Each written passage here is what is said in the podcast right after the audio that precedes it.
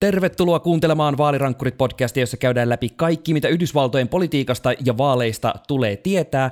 Ja tänään pureudutaan siihen, että missä mennään kongressissa, jossa on tarkoitus säätää bipartisan, eli puolue, rajat ylittäviä aselakeja, vai säädetäänkö? Minä olen Sami Lindfors. Sekä tietysti jokaisen politiikkanörtin unelma, eli vanhoja vaalilupauksia, missä mennään Washington DCin ja Puerto Ricon osavaltiollistamisessa. Minä olen Tuomi Hyttinen ja tänään on 20 viikkoa vaaleihin. In 47 months, I've done more than you've done in 47 years. She thinks we're the problem. I think they're the problem. What we need is a solution. Wow! All the networks! That was one of the weirdest interviews I've ever conducted. You're talking about the witch hunt? I hear it's a joke. The fact is that everything he's saying so far is simply a lie. Tämä on Vaalirankkurit podcast.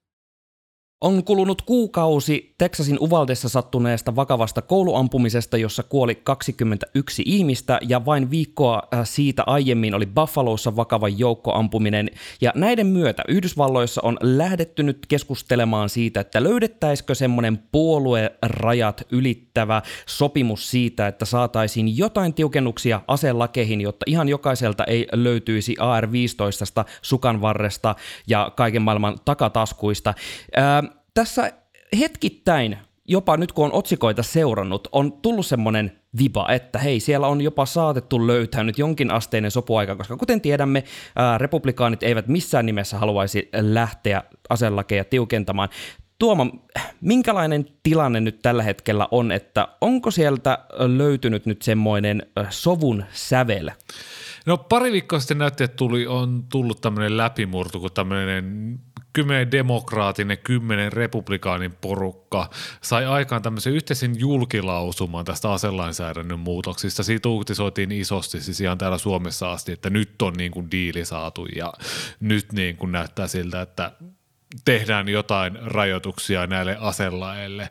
Ja No ne ei ehkä tälle etukäteen arvioituna ole mitään hirveän isoja, että siellä on muun muassa tämmöisiä niin taustatarkastuksien laajennuksia, nuorisorikollisuus- ja mielenterveysrekistereihin, ehkä vähän lisää rahaa mielenterveyspalveluihin, että mitään niin kuin aserajoituksia niin kuin myyntiin ja saatavuuteen ei ole niin kuin olemassa. Ja tämä, että siellä on kymmenen demokraattia ja kymmenen republikaania saanut aikaan tämmöisen julkilausuman, niin sehän on lukumäärältään niin kuin tärkeä sen takia, että siitä saataisiin sitten se kymmenen republikaania, jotka vois sitten lopettaa sen senaatin loputtoman keskustelun siellä 60 äänellä ja sitten saataisiin ehkä sitten äänesteltyä tästä lakipaketista, jos sellainen siis oikeasti saadaan aikaan.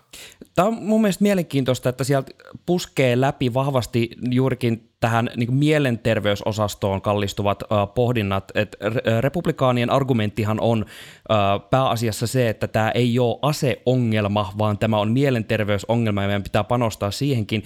Ja niin kuin mä sanoin jo pari jaksoa sitten, että tämä on tavallaan totta, että jos ajatellaan tämmöistä mökkiä, jossa on ikkunoita, niin nyt tällä hetkellä kaikista ikkunoista vuotaa sisään, ja tässä ehkä voisi miettiä sitä, että millä tavalla saadaan niitä ikkunoita pidettyä paremmin eristävinä, ää, mutta tota, vähän niin on semmoinen viba, että tässä halutaan katsoa lähinnä sitä yhtä ikkunaa ja korjata sitten sitä, mutta onko siellä ää, puhuttu, miten pitkälle ikään kuin juuri näistä, mitkä on niitä isoimpia, että missä saadaan ne red flag light päälle ja se, että miten voidaan puuttua siihen, ketkä niitä aseita oikeasti saa?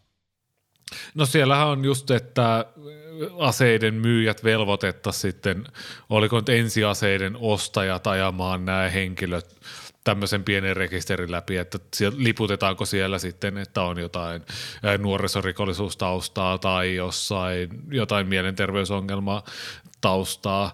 Ja yksi, mihin ollaan sitten puuttumassa on tämmöinen niin kuin kotiväkivallan tyyppinen, joka on oikeasti siis iso ongelma se, että tämmöisissä perheriidoissa puolisot tai ekspuolisot ampuu sitten niitä toisia puoliskojaan. Se on aivan, aivan niin kuin järjettömän iso ongelma, mikä ei siis nouse otsikoihin tämmöisen Uvalde ja Buffalon ampumisten rinnalla.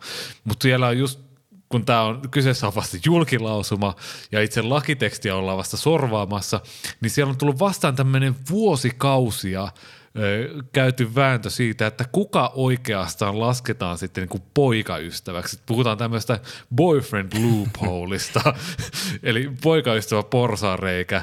Eli se, että sovelletaanko sellaisen henkilön, joka asuu puolisonsa kanssa yhteisessä osoitteessa ja on ehkä jotain kotiväkivaltaustaa, tai sitten tämmöisen henkilön, joka on muuttanut siitä osoitteesta pois ja että heillä ei ole niin kuin mitään tekemistä niin kuin jossain rekisterin silmissä toisessa kanssa, että miten tällaisia henkilöitä voidaan sitten estää aseita, aseita hankkimasta ja niin kuin, tämä on, tämä on niin kuin aivan valtava käytännön ongelma. Mun täytyy sanoa, että, että tässä on kaksi uh, huomiota. Ensimmäinen uh, on tämä, että jos puhutaan, että onko yhteiskunta heteronormatiivinen, niin se, että tämä on nimetty mediassa hienosti The Boyfriend Loopholeiksi, ja mun mielestä aika hyvä esimerkki siitä, koska ää, tavallaan itse siinä lain kontekstissaan ei siis puhuta millään tavalla ää, sukupuolittuneesti boyfriendista, vaan puhutaan intimate partner, joka voi siis olla mitä sukupuolta nyt tahansa, ää, mutta kuitenkin just, että tämä on se ongelma, että kun tapahtuu lähisuhdeväkivaltaa ja niitä aseita on paljon, niin sitten tässä tapauksessa että jos on historiaa siitä lähisuhdeväkivallasta, niin millä tavalla tämä ikään kuin otettaisiin huomioon just näissä taustatsekeissä. Ja toinen on se, että mä tavallaan ymmärrän myös sen dilemman, että mä lainaan meidän kuulijaamme, arvon toimittaja Toivo Haimia, että ää, tavallaan se ongelmahan on siinä, että missä kohtaa tapahtuu niin sanotusti tarpeeksi panentaa, että voidaan katsoa, että kuka on tämmöinen intimate partner. Ja tota, Tämä on hyvin yhdysvaltalaista, että sinne hukutaan sitten tämmöisiin todella eriskummallisiin ja obskuureihin nyansseihin, kun siinä on tavallaan se tulipalo vieressä ja nyt ruvetaan oikeasti miettimään sitä, että onko, palaako tämä nyt hiiloksilla vai palaako tämä puulla vai onko tämä öljypalo. Joo, ja siis meno on mennyt niin tiukaksi, että teksasilainen republikaani John Cornynhan lähti kävelemään noista neuvotteluista, että hän veti tämmöisen No sanotaan sitä semmoisen Kimmo Sasi Ben Syskovits-kortiksi, että tässä nyt on jauhettu näistä lainsanamuodoista ihan tarpeeksi, että tehdään vaan tämä homma, mutta kun sen pitäisi kestää sitten myös se perustuslaillinen tarkastelu, että kun siitä alkaa republikaanit kuitenkin valittamaan, että tämmöinen laki on säädetty, niin sitten sen pitäisi olla jollain tavalla myös niin kuin kestävä. No se onkin hyvä aasinsilta siihen olennaisimpaan kysymykseen, että kun tällä hetkellä siellä väännetään, että kuka, kuka lasketaan partneriksi ja kuka ei, niin miltä se niin tämänhetkisten tietojen perusteella näyttää se tilanne, että saadaanko A kasaan jonkin asteista puoluerajat ylittävää aselakiuudistusta ja semmoista, että siellä olisi sitten mahdollisesti jotain semmoista pöydällä, joka oikeasti veisi tilannetta siihen suuntaan, että Yhdysvallat olisi turvallisempi maa. No siis semmoinen kyyninen optimisti tässä niin kuin periaatteessa on vallannut Kuitenkin ala. optimisti, se on jo plus. No siis sillä tavalla, että kukaan ei edes ottanut tätä yhteistä julkilausumaa. Että ehkä tässä niin on mahdollisuutta saada lakikin aikaa. Toisaalta sitten taas mun käsittääkseni äh, Dedis on nyt sitten asetettu siihen elokuun alkuun, että ennen kuin senaatti lähtee sinne pitkälle kesätauolle, niin – tämä pitäisi ryynätä sieltä läpi, mikä yleensä tarkoittaa sitä, että se aivan varmasti paukkuu se takaraja siitä, että et siellä vedetään sitä iltalypsyä vielä loppuun asti. Ja koko ajan NRA ja hullummat kongressiedustajat, niin kuin Lauren Boebert, niin laittaa sieltä viestiä, että hei, tämä on ihan hirveetä, että nyt aseoikeuksia rajataan. Ja itse asiassa huomasin tässä just ennen nauhoitusta, että Missourissa republikaanien senaattori ehdokas oli poseerannut vaalimainoksessa haulikon kanssa ja sanonut äänestäjille, että let's hunt some rhinos. Eli rhino lyhennys Republicans in name only, eli tämmöisiä näennäisrepublikaaneja, jotka oikeasti eivät ole tämän perustuslain toisen ai, lisäyksen ai. kannalta, vaan feikkaavat pelkästään, että lähdetäänpäs metsästämään heitä. Ja tavallaan se on ihan totta, koska näistä kymmenestä senaattorista, näistä republikaaneista, jotka on tämän julkilausuman takana, niin heistä neljä on jättämässä senaatin nyt syksyn välivaaleista, ja kuusi on vaaleissa vasta kahden tai neljän vuoden kuluttua, jolla he toivovat sormet ristissä, että äänestäjät olisi jo unohtanut tämän homman. Eli varsinaista poliittista isoa riskiä heillä ei ole.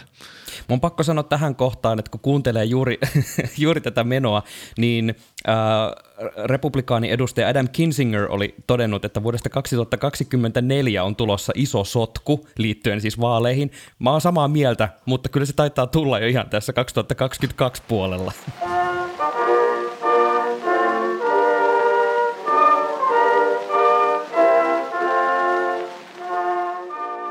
Jokaisen poliitikon painajainen on se, että toimittajat tulee ja alkaa kysellä vanhoista vaalilupauksista, ja mehän tehdään nyt tälleen juhannusviikon kunniaksi katsaus menneeseen siihen, että ovatko lupaukset pitäneet, ja erityisesti, että mitä kuuluu Puerto Ricon ja Washington DCin eli District of Columbian osavaltion listamiselle, eli Tämä oli tämmöinen iso puheenaihe silloin pari vuotta sitten. Mä muistan, kun me aloiteltiin tätä podcastia ja me puhuttiin silloinkin siitä, että ää, on, onko, olisiko tämä niin nyt mahdollista ja demokraatit tulee ja markkinoi kovasti, että nyt saadaan nämä osavaltiot aikaiseksi ja kaikille demokratian mannaa, mitä se sitten ikinä demokraattien mielestä onkaan. Mutta vaalit oli, vaalit meni, ja tässä pari vuotta myöhemmin tajutaan, että näistä puheista ei ole ihan hirveästi sen koomin kuultu, vai onko? Se selvitetään nyt. Ää, lähdetään tuo oikeasti ihan perusteista liikkeelle, koska mä huomasin, kun sä heitit ehdolle, että hei, me voitaisiin muuten katsoa tämä, niin voisi käydä läpi ihan sen peruskuvion, että miksi näistä on puhuttu? Miksi puhutaan näiden parin paikan osavaltiollistamisesta? No jos lähdetään tästä ehkä kaikille tutumasta Washington DCstä, niin sehän on tämmöinen vuonna 1791 perustettu erityishallintoalue. Silloin ensimmäisellä, varsinkin ensimmäisellä valtiovarainministerillä Alexander Hamiltonilla ja sitten Thomas Jeffersonilla, joka oli ensimmäinen Secretary of State eli ulkoministerin virassa, niin oli vähän niin kuin heillä varsinkin ja heidän puolueella oli kiistaa siitä, että missä se Yhdysvaltojen pääkaupungin pitäisi olla. Et se, aluksi oli New Yorkissa, sitten se siirrettiin sieltä Philadelphiaan. Philadelphiassa oli sen kiistan aikaan. Ja Hamilton olisi halunnut, että se olisi perustettu sinne New Yorkiin, sinne hänen omaan kotikaupunkiinsa, kun taas Thomas Jefferson ja hänen puolueensa oli sitä mieltä, että hei, tämä pitäisi perustaa tuonne etelään, missä ne oikeat yhdysvaltalaiset asuu.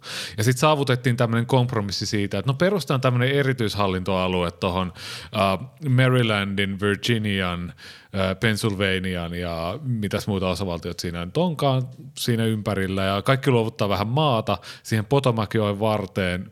Tämmöinen pääkaupunki ja piirretään se niin kuin pääkaupungiksi sitten, että se niin kuin ihan suunniteltiin, että niin kuin tämän näköinen siitä tulee.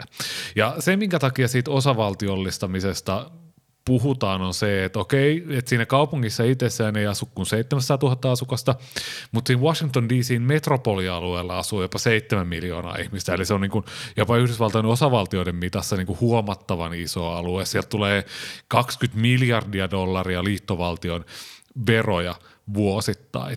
Ja DCllä on tällä hetkellä niin semmoinen no voting edustus edustajahuoneessa, eli siellä saa olla niin kuunteluoppilaana, mutta ei ole niin kuin äänestysoikeutta, että heillä ilmeisesti on jonkinlainen puheoikeus siellä. Mutta toisin kuin esimerkiksi tämmöisellä territoriolla, niin kuin Puerto Ricolla ja Guamilla, niin heillä ei senaatissa ole minkäännäköistä eristysoikeutta.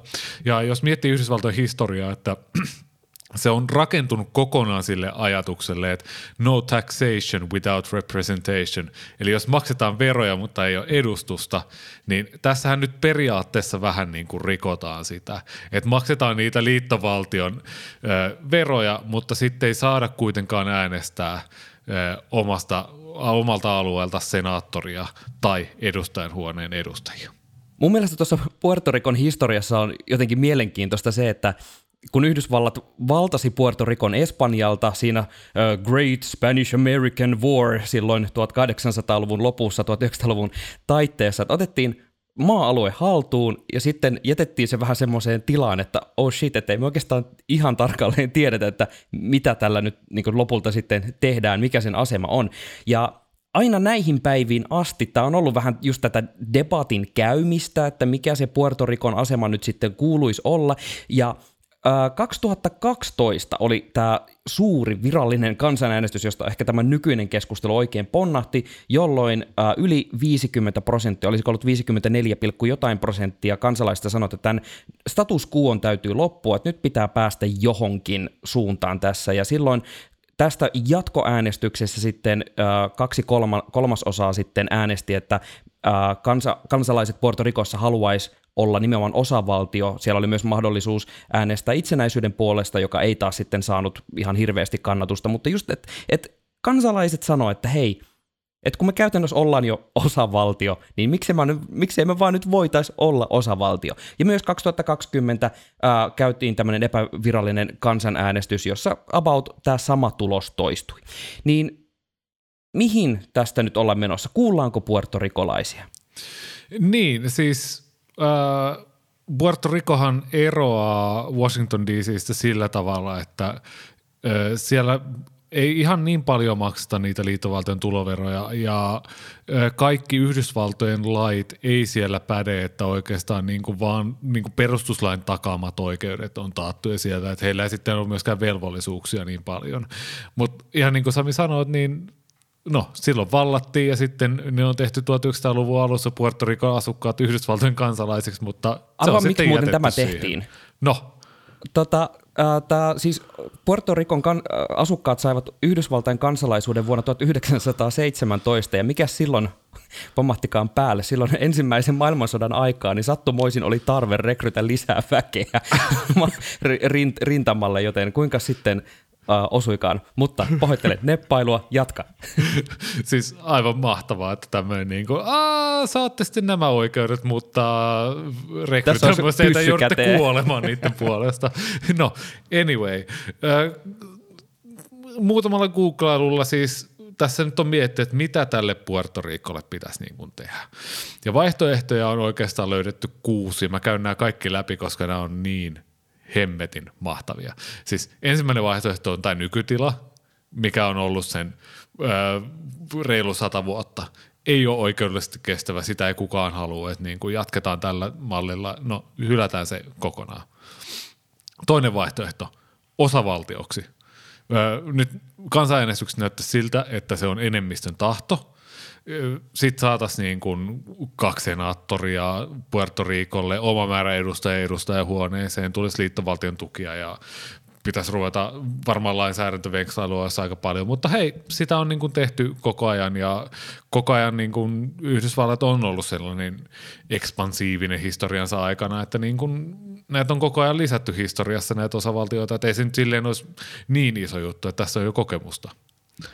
Kolmas vaihtoehto olisi sitten tämmöinen vapaa assosiaatiosopimus, kuten sen vapaasti suomensin. Tälle on varmaan joku laillinen oikeasti termi. Mutta niin kuin Marshall-saarilla ja Palaolla ja Mikronesialla, että olisi jonkinlaista tämmöistä autonomisuutta.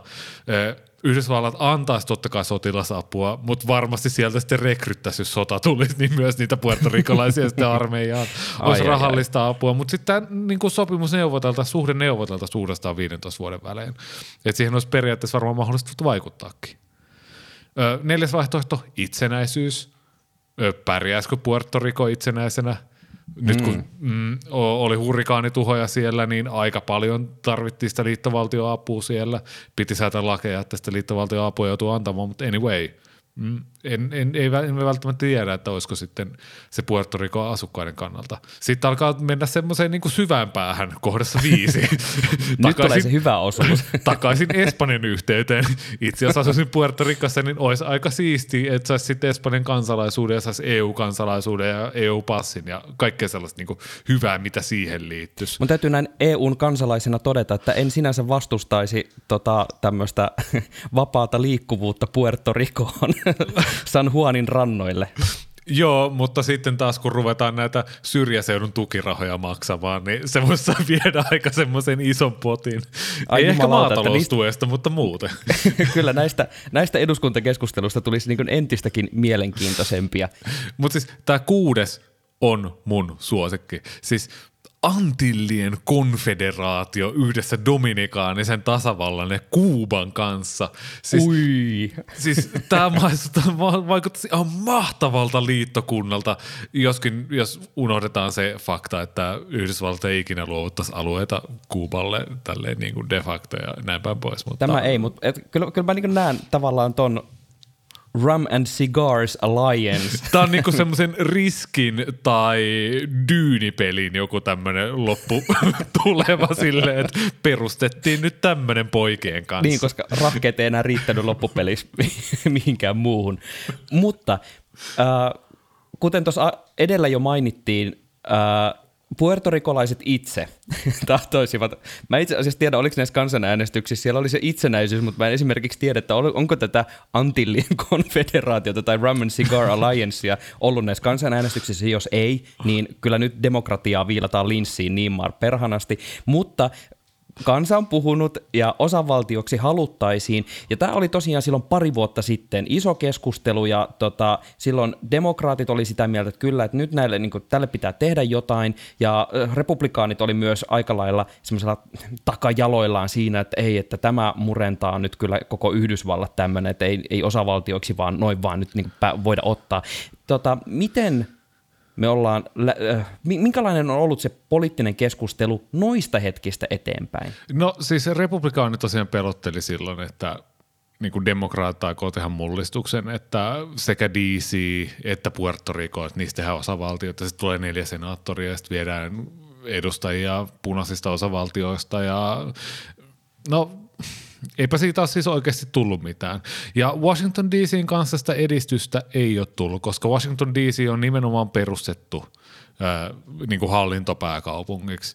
Sitä on tosi vaikea niin kuin minkään järkevän perusteen mukaan niin kuin tehdä osavaltioksi oikeasti, koska se sitten varmaan vaatisi, että sille luovutettaisiin alueita muista osavaltioista. Se Washington DC metropolialue, siihen kuuluu niin Virginia, Marylandia ja niitä lähiosavaltioalueita, että se on niin kuin miten se nyt Suomessa hahmottaa, semmoinen niin iso työssäkäyntialue, että sillä se on 7 miljoonaa, että se olisi ihan törkeän hankala veivaus, vaikka siellä itse kaupungissa asuukin enemmän porukkaa kuin jossain Wyomingissa. Yritätkö sanoa, tyyliin. että olisi liian iso urakka tehdä Washingtonin alueelle sote-uudistus? Juurikin näin.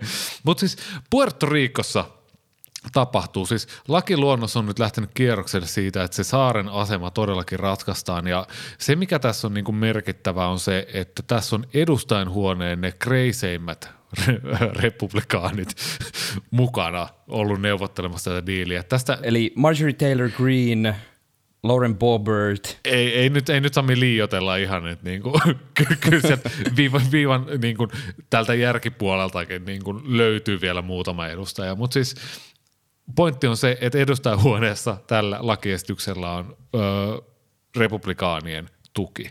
Ja siellä on ehdolla nyt se, että kansanäänestys järjestettäisiin 5. marraskuuta 2023. Ja siellä olisi kolme vaihtoehtoa, että joko osavaltioksi, tai sitten tämmöinen vapaa assosiaatiosopimus, tai sitten itsenäisyys. Tavoite on se, että tulisi joku näistä kolmesta vaihtoehdosta saisi enemmistön, eli 50 prosentin kannatuksen. Ja jos se ei tule enemmistöä millekään näistä kolmesta, niin sitten kaksi eniten ääniä saanutta vaihtoehtoa olisi runoffissa marraskuussa tai maaliskuussa, en ole varma, mutta vuonna 2024 kuitenkin sitten äänestettäisiin uudestaan.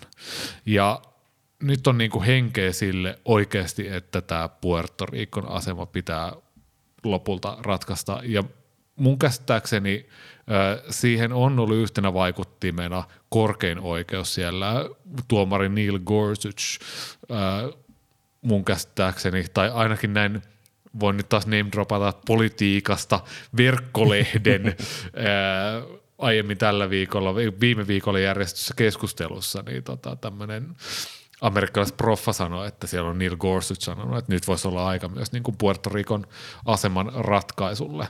Mutta ei ole ihan selvää, että onko senaatti tämän puolella. Et aina se menee niin, että edustajahuone keksii jotain ja senaatti keksii jotain ja ne ei niin kuin keskustele keskenään, niin en mä tiedä. Eli tiivistetysti äh, demokraatit, jotka kovasti lobbasivat tätä Puerto Ricon tilanteen ratkaisemista, niin äh, ovat ikään kuin jääneet vähän taka-alalle, ja tämä on nimenomaan konservatiivien mylly nyt tällä hetkellä saattaa Puerto Ricon tila siitä välitilasta johonkin suuntaan.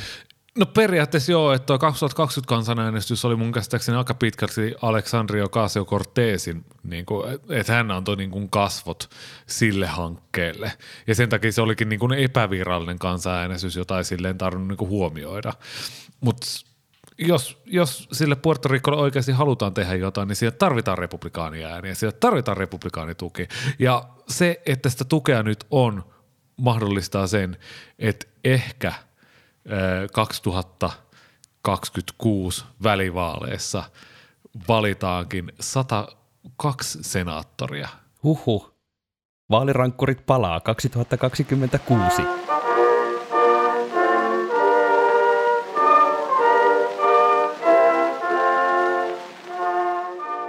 Kaiken takana on twiitti-osiossa. Äh, Otetaan tällä kertaa tuttu henkilö, Aaron Rupar. Hänen twiittejään ollaan aikaisemminkin otettu tämmöinen nykyinen freelance-journalisti. Substackin tekee uutiskirjettä. Kuten Tuomo Hyttinen. Ja, ja hän äh, twiittasi näin tällaisen audiovisuaalisen kokemuksen. Kuunnellaanpa hetki, mitä vanhalla kunnon Rudy Giulianilla on sanottavaa. I rarely would ever have a drink before I went to the White House at all.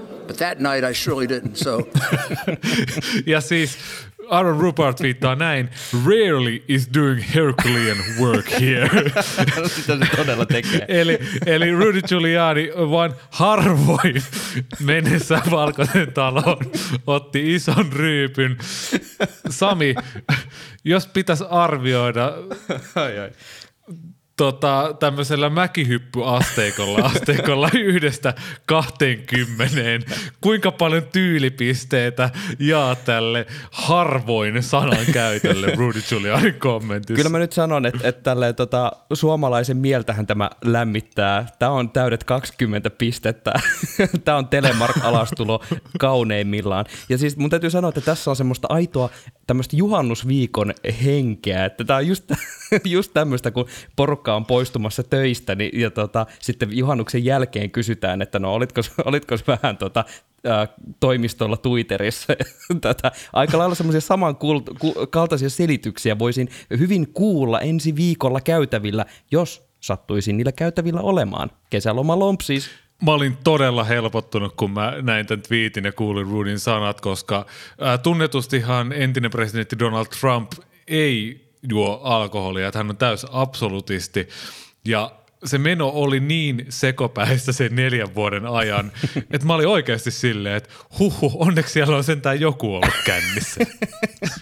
Nyt kun tätä ajattelee, niin Uuno, Uuno Turhopurahan on tullut tässä todeksi. Mä en enää muista tarkalleen, mikä elokuva on kyseessä, mutta muistaakseni tämä Uuno Turhapuron äh, kaveri Härski Hartikainen on jossain elokuvassa, tota hän lyö päänsä, mikä tarkoittaa, että hänen pitää juoda viinaa pysyäkseen selvinpäin. ja sitten ihmiset ovat huolissaan hänen viinan käytöstä, niin sitten kun he estää häneltä viinanjuonin, niin sitten kaikki menee ihan tosi sekopäiseksi ja hänestä tulee niin ihan sekava. Niin Valkoinen talo teki tästä kaikesta totta. White House did it first.